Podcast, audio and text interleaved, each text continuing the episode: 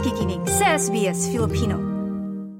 Tuloy-tuloy pa rin po ang ating balitaan dito sa SBS Filipino. Sa darating po na 23 ng Marso ay isasagawa ang eleksyon sa Tasmania. Eh parang di pa nakakagulat minsan di ba pagdating dito sa Australia, parang iba-iba ata yung um, election uh, bawat estado. Eh ang eleksyon po na kasi sa bawat jurisdiction ng Australia ay halos po magkakapareho ang sistema. Pero may ilan po mga pagkakaiba din. Ang Australian Parliament po, yan yung parang uh, federal elections ano, di ba noong nakaraan eh um, bumoto, bumoto yung mga Australian citizens natin dyan, eh, sa ilalim po yan ng Federal Electoral System habang yung mga bawat estado naman po ay may kanya-kanya ding electoral system, mabaga sa state, ano? Kaya po nagkaroon ng pagkakaiba sa petsa ng halalan.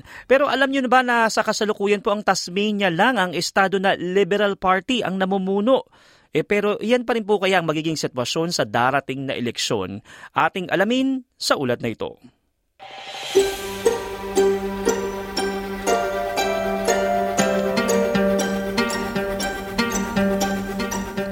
Nahaharap sa malaking halala ng pinakamalit na estado ng Australia. Sa March 23, gaganapin ang eleksyon sa Tasmania ng mas maaga ng isang taon kaysa nakatakdang petsa.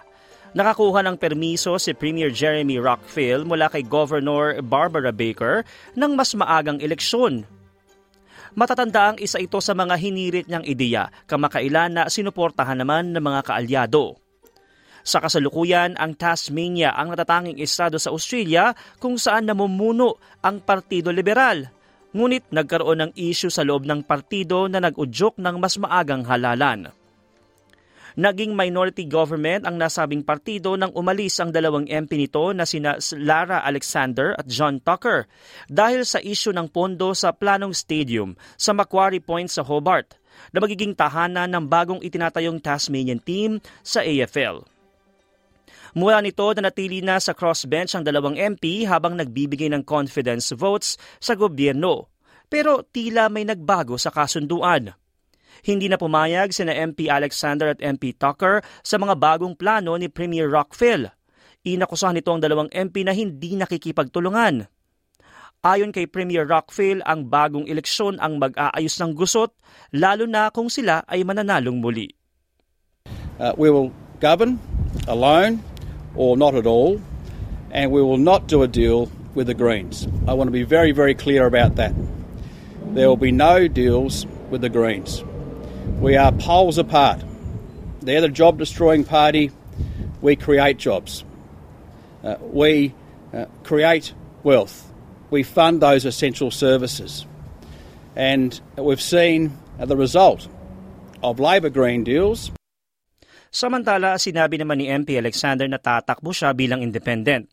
Sa kasalukuyan, naabot sa labing isa sa 25 limang uh, lower house seats ang hawak ng Liberal Party sa Tasmania. Ulo naman ang hawak ng Labor habang dalawa sa Greens at may apat na independent na kabilang ang naturang dalawang MP. Ngunit tila mas magiging komplikado ang sitwasyon dahil madadagdagan ang mga pwesto mula 25 magiging 35 na ito at base sa mga survey, mukhang hindi makukuha ng liberal o ng labor ang mayorya. Iginit ni Premier Rockfield na hindi niya kasalanan ng sitwasyon at kumpiyansa siya na makakamit ng liberal ang majority vote. We had two members that left our party. Uh, they were elected in uh, majority government in 2021. I'm seeking an election in 2024 for majority government. We're the only party that can achieve uh, majority government, and we will deliver.